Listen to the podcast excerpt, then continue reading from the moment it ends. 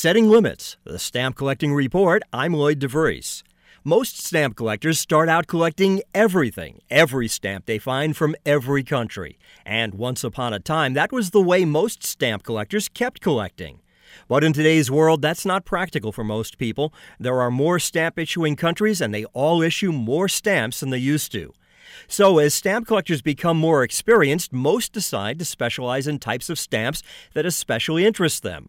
It may be all the stamps of a particular country or region, or all the stamps from every country issued before 1940 or another date, or stamps on a particular subject.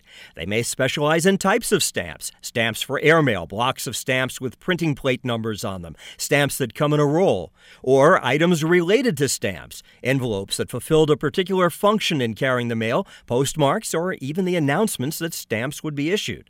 The possibilities are endless. I'm Lloyd DeVries of the Virtual Stamp Club for APS Stamp Talk.